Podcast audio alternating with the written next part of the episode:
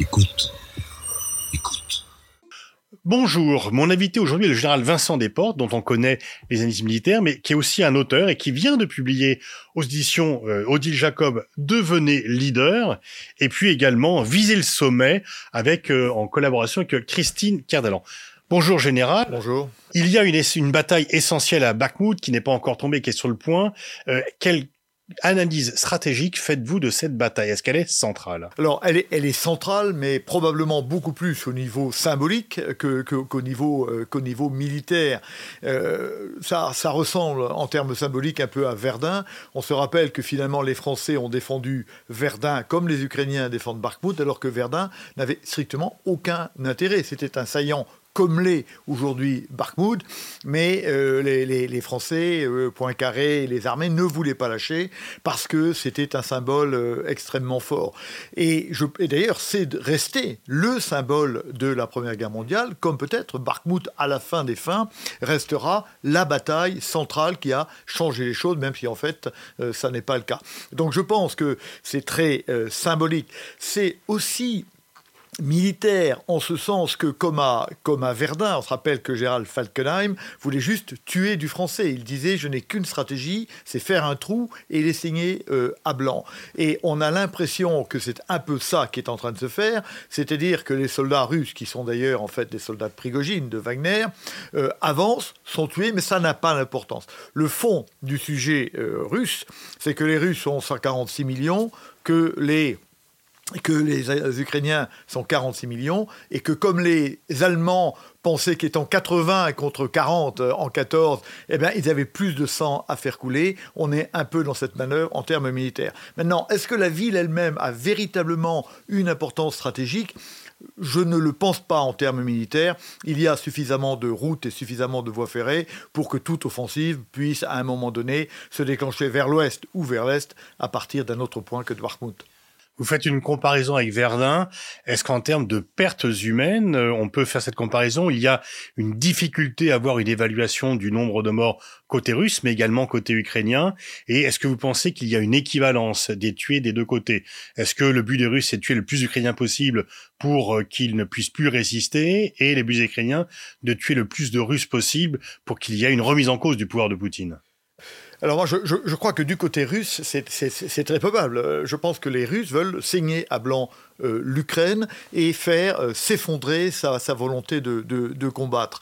Alors moi, je pense que du côté euh, ukrainien, le pari est un peu plus risqué parce qu'il y a trois ou quatre fois plus de Russes que d'Ukrainiens, et je pense que ça pourrait être une, une, victoire à la, à, la, à la Pyrrhus. Mais on est bien dans un affrontement euh, à mort, et le nombre de morts est loin euh, d'être équivalent euh, à celui de Verdun. On parle sûrement de dizaines de milliers. À Verdun, on a parlé de 250 000 morts de chaque côté en huit mois de guerre. Ça n'est pas le même nombre de morts mais il est, quoi qu'il arrive, important, et ça peut s'avérer une faiblesse, moins pour la Russie, puisque pour une bonne part, ces combattants sont des reprises de justice et que ça se passe un peu loin de la Russie, ça peut être, euh, ça peut avoir un impact stratégique et moral sur la population ukrainienne. C'est pour ça que très probablement, à mon sens, euh, le président Zelensky va euh, accepter de perdre Bakhmut pour se retirer sur une autre ligne de défense. Est-ce que le fait de ne pas vouloir communiquer sur le nombre de morts vous paraît être une bonne stratégie de communication, une bonne stratégie militaire?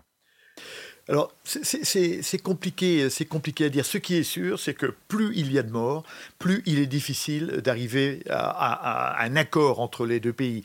Plus il y a de morts, plus les deux parties exigent que ce nombre de morts ou que ces morts n'aient pas, n'est pas, pas été vain. Alors, euh, et donc, on voit bien que euh, annoncer le nombre de morts, c'est aussi quelque part perdre euh, sa liberté d'action. Les Ukrainiens peuvent être euh, euh, en, mesure de, de, demander des comptes à Zelensky. On a déjà ce nombre de morts. On doit absolument aller à la victoire. Et ça, c'est le drame des guerres. C'est que plus elles durent, plus elles ont tendance à durer et plus elles sont incontrôlables. C'est pour ça qu'il est extrêmement urgent que tout soit fait pour que cette guerre s'arrête. Hum. Alors, on sait qu'il y a un million de Russes qui ont quitté le pays euh, pour échapper soit à la répression, puisqu'il est vraiment plus possible d'avoir un esprit critique en Russie, soit pour échapper tout simplement à la mobilisation. Euh, et on commence à voir des premiers échos dans la presse d'Ukrainiens qui feraient tout pour échapper eux aussi à la mobilisation. Euh, est-ce que euh, finalement il y a commence à avoir un peu, y compris dans certains secteurs de l'opinion ukrainienne, une fatigue de la guerre où les gens se disent finalement Kiev est sauvé, est-ce que je vais mourir pour la Crimée? Je, crois, que c'est la, je crois que c'est la vraie question. Je crois que c'est la vraie question. D'une part, on ne peut pas être surpris qu'un certain nombre de citoyens euh, préfèrent la vie à la mort probable. Et dans tous les pays en guerre, ça s'est vu. Donc c'est pas extrêmement étonnant. C'est pas spécifique. C'est pas, c'est pas spécifique. C'est pas spécifique. Tous les pays en guerre ont vu ce genre de, de, de phénomène de déserteurs, etc. Mais en revanche, euh, il semble que ce soit de plus en plus visible en Ukraine et que donc là, il y ait quelque chose de nouveau. Et vous avez, vous avez raison. Moi, je pense que la majorité des Ukrainiens sont tout à fait d'accord, euh, enfin, sont tout à fait d'accord, sont prêts à se battre peut-être jusqu'à la mort pour, euh, pour Kiev. Je dirais pour tout ce qui se situe à, à l'ouest du, du, du Dniepr, tout ce qui est à l'est du Dniepr, c'est autre chose. D'abord, historiquement, ça n'a pas toujours été ukrainien. Et euh, est-ce que cette nation n'est pas véritablement euh, ne se soit pas coupée en deux quand même par, l'histoire et, la géographie, c'est possible. Donc est-ce que les gens de l'Ouest veulent mourir en masse pour l'Est? Effectivement, là, il y a un point de faiblesse qui pourra être un des, facteurs qui feront euh, évoluer cette guerre. Alors, vous, vous estimez que l'Occident, que les pays occidentaux n'ont pas tout à fait choisi, ce qu'ils disent qu'ils vont aider l'Ukraine jusqu'au bout, mais qu'ils ne le font pas réellement finalement? Non, mais c'est ça qui est, qui, est, très frappant, en particulier de la part de, de la part de l'Europe. Pour les Américains, euh, la, la, question est, est, différente. Mais pour les Européens, nous, nous sommes en réaction permanente nous sommes en réaction. Il n'y a pas de, projet. Qu'est-ce qui se passe? Quand M. Zelensky fronce ses sourcils, on envoie un César. Et de l'autre côté, quand M. Biden euh, fronce lui-même les sourcils, on dit on ne donnera pas d'avion. On voit bien que nous n'avons pas de, stratégie parce que nous n'avons pas d'objectif. Et quand on n'a pas d'objectif, eh bien on finit par perdre, parce qu'on n'est pas capable de faire converger des efforts. La stratégie, comme je le dis dans un de mes livres, c'est la convergence des efforts. Mais il faut un point de convergence. La difficulté pour l'Europe, on le sait, c'est que sa vision, la vision du futur des différents pays européens euh, est, tout à, est tout à fait différente. Donc il est difficile de se mettre d'accord sur un projet commun. Mais néanmoins, c'est nécessaire. On ne conduit bien, on ne peut conduire la guerre correctement que si on ne la conduit si on la conduit en fonction d'un projet de paix pour faire aboutir. La guerre ne sert à rien. La guerre, c'est un moyen pour une fin, mais elle n'est un bon moyen que si on a défini la fin. Aujourd'hui, la fin n'existe pas. Oui, il ne faut pas que l'Ukraine perde, évidemment. La question est, jusqu'où doit-on laisser l'Ukraine gagner? Au fond, c'est ce qui, divise. Est-ce qu'il faut la laisser gagner jusqu'à Moscou? Est-ce qu'il faut la laisser gagner jusqu'aux frontières de 91 ou de 2014 C'est bien la question. La Crimée là-dedans. Et là, comme les Européens n'ont pas de vision claire, eh bien, ils ne savent pas s'il faut donner plus de chars, moins de chars, qu'est-ce qu'on donne, qu'est-ce qu'on donne pas? Moi, je crois qu'il faut sortir de l'ambiguïté. Certains peuvent dire qu'on sort toujours euh, de l'ambiguïté, c'est le maréchal Dretz, hein, hein, à, son, à, son détriment, à son détriment. Mais néanmoins, on ne peut pas faire la guerre et donc euh, de la stratégie sans sortir de l'ambiguïté. Doit-on se dire, cette guerre doit être courte, il faut l'arrêter, alors on en prend tous les moyens, qui doivent être à la fois militaires sûrement et diplomatiques, ou bien s'installe-t-on dans l'idée que c'est une guerre qui va durer et que finalement nous n'avons pas nous-mêmes à nous engager davantage Je pense qu'il serait euh, évidemment extrêmement euh, important de le dire. Et je pense qu'il faut, si, on considère que cette guerre est notre guerre, que l'Ukraine doit absolument gagner, alors faisons-le. Donnons des chars, donnons des avions, etc. En prenant la responsabilité. Y compris des avions.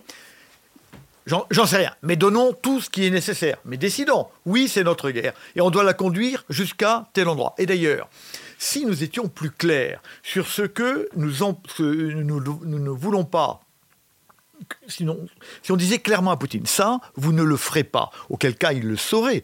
Et pour l'instant, il ne sait pas exactement ce qu'on veut, ce qu'on ne veut pas, donc il est en train de pousser. Et donc, je crois qu'on aurait intérêt à, dresser des lignes et à dire, cela est impossible. Et d'ailleurs, pour vous le montrer, on va aider l'Ukraine à aller jusqu'à cet endroit qui nous paraît, qui nous paraît favorable. Pour l'instant, ça n'est pas défini. Et est-ce que l'ambiguïté, euh, c'est justement de dire on aidera l'Ukraine, seule l'Ukraine décidera de la fin de la guerre, et donc on n'est pas en mesure de définir notre propre stratégie. Est-ce qu'il faudrait dire à l'Ukraine on vous aide jusque-là, voilà ce que nous on veut comme but de guerre? Pour l'instant, finalement, ce que vous dites, c'est que les Européens n'ont pas d'autre but de guerre que ceux énoncés par Zelensky. Eh, vous, avez raison. Alors moi, je, me lève toujours contre ceux qui disent c'est à Zelensky de décider. Il faut savoir, soit on leur donne nos armes parce que c'est aussi notre guerre, auquel cas nous avons à, décider, bah, soit c'est leur guerre, et, ils le font. Et dans cette affaire-là, il se joue beaucoup plus que le problème de l'Ukraine, qui est un problème fondamental, on est absolument d'accord, mais c'est aussi le futur de l'Europe, la paix de l'Europe. Donc l'Europe a son, évidemment son mot à dire, parce que l'Europe l'Occident, parce que c'est bien avec l'argent et les moyens européens que Zelensky gagne la guerre, et puis parce que, in fine, le problème sera euh, réglé euh, au détriment ou non euh, de l'Europe, en fonction du système de sécurité qui sera établi. D'où la nécessité de penser déjà ce système de sécurité et quelque part de réfléchir, non pas d'accuser la Russie de tous les maux, même si son agression est épouvantable et si elle va évidemment à 180 degrés du monde qui a été construit en 1945 à San Francisco, mais se dire, quoi qu'il arrive, la Russie ne va pas partir à Hawaï demain, elle va rester là. Et la question est, voulons-nous vivre avec ou sans ou contre? Voulons-nous une nouvelle guerre froide, auquel cas on peut tout casser, etc. Ou allons-nous chercher à faire ce que nous aurions dû faire à partir de 91, c'est-à-dire à créer un système qui nous permettrait juste de vivre ensemble en paix en Europe C'est une vraie question. Encore faut-il en décider Faut-il faire c'est tomber la Russie?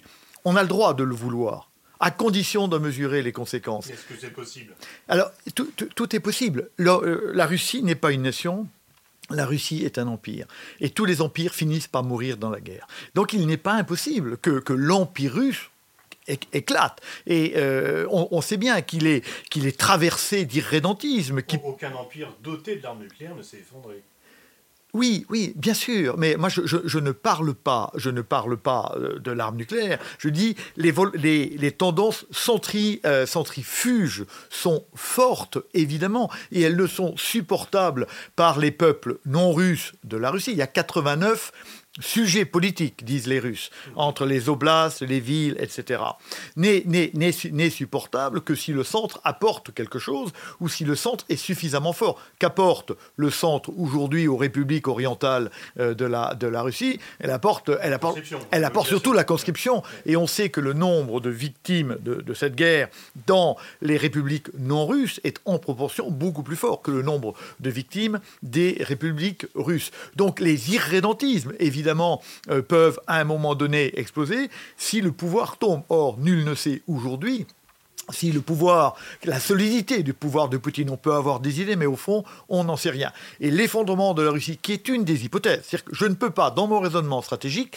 éliminer l'idée que la Russie restera. Non, elle peut tomber. Et si elle tombe, vous le savez comme moi, en fait, c'est une, c'est une vague de, euh, une, une, vague de, de, guerre, une vague d'instabilité. Euh, dont, la viabilité n'est pas certaine. Il y a le, le nombre d'États faillis serait quand même assez dangereux. Considérable. Euh, moi, j'ai écrit quatre vagues dans cette affaire-là. La, première chose, la Russie s'effondre. Donc, à l'intérieur même de la Russie, on aura des guerres pour des, pour des redéfinitions de, de, de frontières, pour la, protection des actifs économiques, euh, avec, avec des irrédentismes immédiats. On, connaît la Tchétchénie, mais on connaît aussi le, le Daghestan, on connaît le Tatarstan qui veulent partir. Donc, tout ça peut exploser. La deuxième vague, c'est ce que les Russes appellent l'étranger proche. On sait bien que les pays euh, d'Asie centrale sont tenus par la Russie. On a déjà, je crois, le Tadjikistan ou le Kyrgyzstan qui est en guerre contre un autre de, ses voisins toutes ces guerres-là, qui sont rendues ou qui étaient rendues impossibles par la volonté de Moscou, pourraient très probablement euh, revenir. Et, il est clair que la Géorgie repartirait probablement euh, à la conquête de l'Ossétie du Sud et, de, et l'Abkhazie. Il est très probable que la Moldavie irait chercher à conquérir la Transnistrie. Donc on voit que tout l'étranger proche serait, euh, serait bousculé par, par l'absence d'un pouvoir fort euh, en, Russie. Et puis il y a la troisième vague, c'est les empires, les empires qui sont euh, prêts à redémarrer, qui pour certains ont redémarré. Il y a l'empire chinois qui irait sûrement franchir le fleuve Amour pour aller s'emparer des républiques orientales de la Russie. Il y a l'empire euh, turc redevenu ottoman qui s'intéresserait probablement à la Crimée parce que évidemment la Crimée a été 71 ans ukrainien, mais enfin la Crimée a été deux siècles russes et trois siècles turcs. Donc il y aurait sûrement des appétits qui, euh, qui, reviendraient. Et euh, au passage, d'ailleurs, l'Arménie disparaîtrait. Parce qu'il est clair que la, guerre euh, de 2020 a été une guerre qui a été suscitée par, par la Turquie, l'Azerbaïdjan s'emparant d'un tiers de, de l'Arménie. Là, et comme c'était la Russie qui protégeait l'Arménie, très probablement cet effondrement signifierait la disparition de l'Arménie. Et puis on sait bien, quatrième vague, que dans le monde entier, dans le monde entier, eh ben, il y aurait euh, euh, l'ordre actuel qui tient un peu serait complètement bousculé. La Russie joue un rôle très important en Afrique aujourd'hui, euh, contre la France d'ailleurs, mais on voit bien que cela amènerait des perturbations absolument considérables. Donc, peut-on vouloir la disparition de la Russie en tant qu'empire? Oui à condition de se dire pendant 20 ans, on a des guerres, et donc on se prépare à nouveau à un monde en, en turbulence et en crise permanente. Derrière l'idée de laisser Zelensky et l'Ukraine décider de la fin de la guerre, est-ce qu'il n'y a pas aussi le fait que les pays européens euh, qui se disent être unis dans les sanctions, les positions communes, dit train de sanctions, mais en fait, entre la France, l'Allemagne et les pays de la Méditerranée, euh, est-ce qu'il n'y a pas une différence? Est-ce que finalement, nous ne sommes pas d'accord sur ce que doit être la victoire et l'attitude à l'égard de la Russie? Non, mais c'est exactement ça. Pourquoi n'y a-t-il pas de projet commun? Parce qu'il n'y a pas de vision commune. Au fond, on retrouve là les difficultés qu'on a eues depuis des, depuis des décennies pour construire l'Europe de la défense. C'est qu'au fond, on ne peut construire un projet commun de défense que si on a une vision euh, identique du monde. Hein, on sait bien que la France était tournée vers, euh, vers, vers le sud et que les pays de l'Est étaient tournés, eux, vers, euh, vers, vers l'Est. Donc, impossibilité. Et donc, effectivement, on n'a pas, pas, de, n'a pas de vision commune, ce qui est, euh, ce qui est dramatique. C'est pour ça que je pense qu'il est temps, les politiques vont avoir beaucoup de mal, mais il est temps que des gens comme vous, que, que des philosophes, ok, se lèvent et disent, il faut absolument arriver à penser le futur. Moi, j'aime bien l'exemple qui est peu connu et qui est rarement repris, mais qui, moi, me parle beaucoup. C'est l'exemple de la fin de la Première Guerre mondiale. Loin de moi l'idée de dire que la Pax Americana née à Versailles en 1919 était une bonne paix, puisqu'elle a conduit euh, à la guerre 25, 20, ans, 20 ans après. Mais néanmoins, le processus de paix est intéressant. On se rappelle pourquoi est-ce que l'Allemagne arrête de faire la guerre, euh, décide d'arrêter de faire la guerre mi-octobre 1918 C'est pas parce qu'elle a perdu. Parce que l'armée, l'armée euh, allemande tient la route. Elle est en train de reculer sous les coups de boutoir de Foch venu de la deuxième bataille de la Marne. Mais l'armée, allemande n'est pas battue. Ça veut dire qu'elle aurait pu reculer jusqu'à Berlin. Ça aurait pris un an, oh, un million de morts en plus chez les Allemands, un million de, morts au minimum chez nous, mais elle pouvait continuer à faire la guerre. Or, à un moment donné, elle décide d'arrêter. Pourquoi? Elle décide d'arrêter d'abord parce que on sait bien qu'il y a de, de le président Wilson au mois de janvier 1918. Ça s'appelle le projet, c'est le discours du 21 janvier, tous les 21 janvier, discours du 21 janvier 18. Wilson propose ces 14 points. En janvier, un plan de paix. Bon, un plan de paix. Que font les Allemands? Ils n'en ont rien à faire. Pourquoi? Ils pensent gagner. À ce moment-là, c'est juste après la paix de Brest-Litovsk. Le euh, Falkenhayn a ramené les armées allemandes qui étaient contre la, ou en Russie, il les a ramenés du côté de l'île et ils lancent leur grande offensive pour la paix et donc ils sont persuadés de gagner. Et d'ailleurs, quelques mois après, au mois d'avril, les canons allemands bombardent Paris tous les soirs. Donc ils refusent ce plan de paix. Mais il existe. Et au mois d'octobre, mi-octobre, là, le chancelier se dit, OK, je ne peux plus que perdre l'avantage. L'arrière est un peu friable et il y a un plan de paix qui n'est pas si mauvais que ça.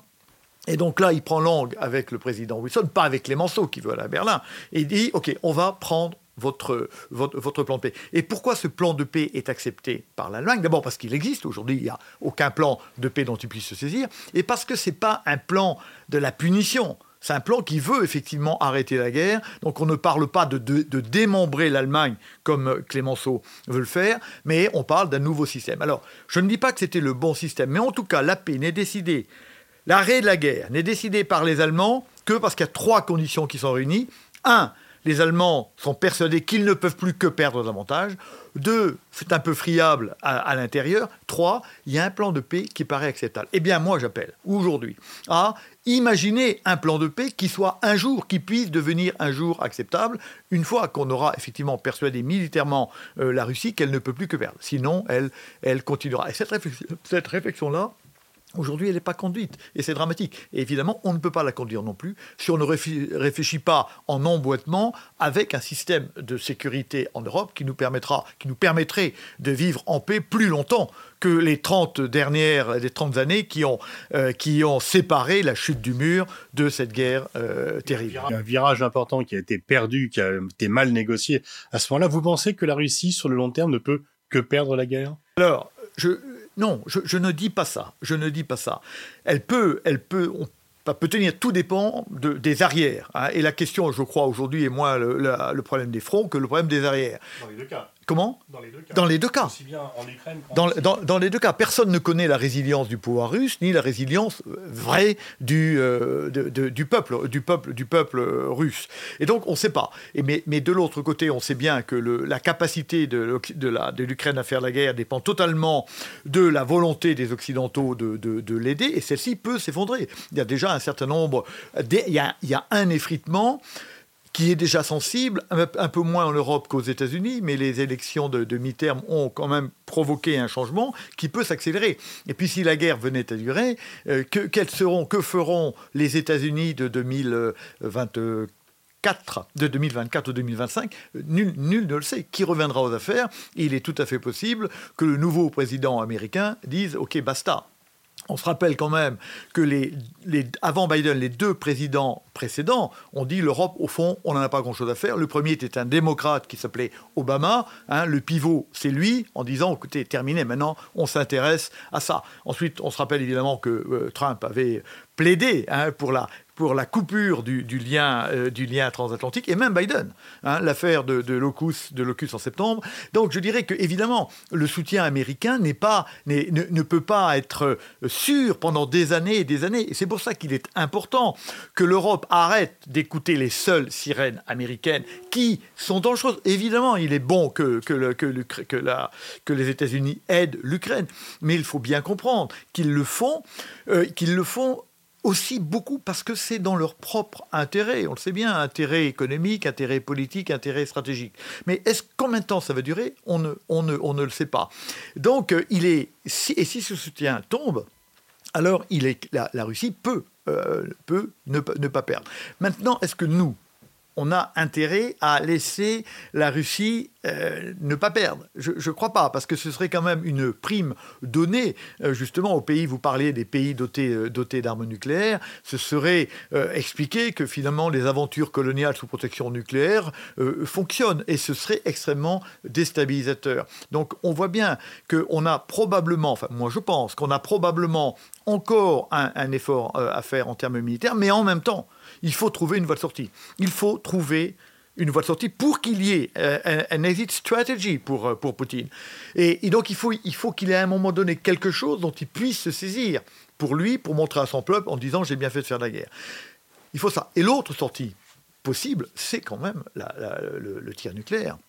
Il est clair que si Poutine demain se voyait euh, complètement acculé, s'il n'y avait pas de sortie honorable, eh bien, il aurait une très très forte tentation, tentation d'utiliser quelques-unes des petites bombes, il a des grosses bombes, mais aussi des petites bombes, s'il si, lui prenait l'idée qui, ne serait pas saugrenu dans sa logique, évidemment, d'utiliser trois ou quatre euh, bombes nucléaires tactiques, c'est-à-dire de petits kilotonnages, si on veut, sur le sol de l'Ukraine, moi je pense que ça, euh, ça calmerait les choses et que quelque part, ça lui permettrait d'arrêter l'affaire où il en est, de rester où il est. Bien sûr, on, on a bien compris que la destruction de l'Ukraine désormais lui importait peu et que, et que donc, même si l'Ukraine s'en trouve très fortement euh, détruite, ce ne sera pas véritablement son problème. Il préfère la détruire que la contrôler.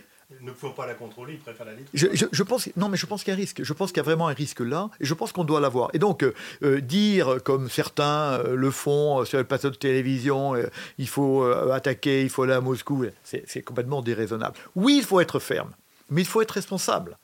Oui, il faut montrer notre volonté, mais comprendre les conséquences de, de nos gestes. C'est pour ça qu'aujourd'hui, on ne fait pas de la stratégie, on fait de la réaction. On est en réaction permanente. Et donc, les, hommes politiques ont le droit de, décider ce qu'ils veulent, mais en responsabilité, en réfléchissant aux conséquences. On a parlé des conséquences possibles, par exemple, de l'effondrement de la Russie on peut le vouloir, mais encore faut-il se dire, ok, je suis rentré, je rentre dans 20 ans de guerre, et donc je vais sacrifier mon étendon social en France pour me permettre de faire les guerres de stabilisation pendant des, pendant des décennies. On peut décider de tout, mais encore faut-il être responsable et avoir une bonne conscience de ce qu'on fait. Et aujourd'hui, ça n'est pas, c'est pas ce qui se fait. On est en réaction permanente. D'où, à mon avis, euh, euh, la nécessité très forte d'avoir enfin un projet de paix qui émane. Alors je crois que les hommes politiques auront du mal, mais on peut imaginer une, une, conférence qui serait plus intellectuelle que politique, mais qui permettrait de faire émerger un certain nombre d'idées qui mûriraient petit à petit.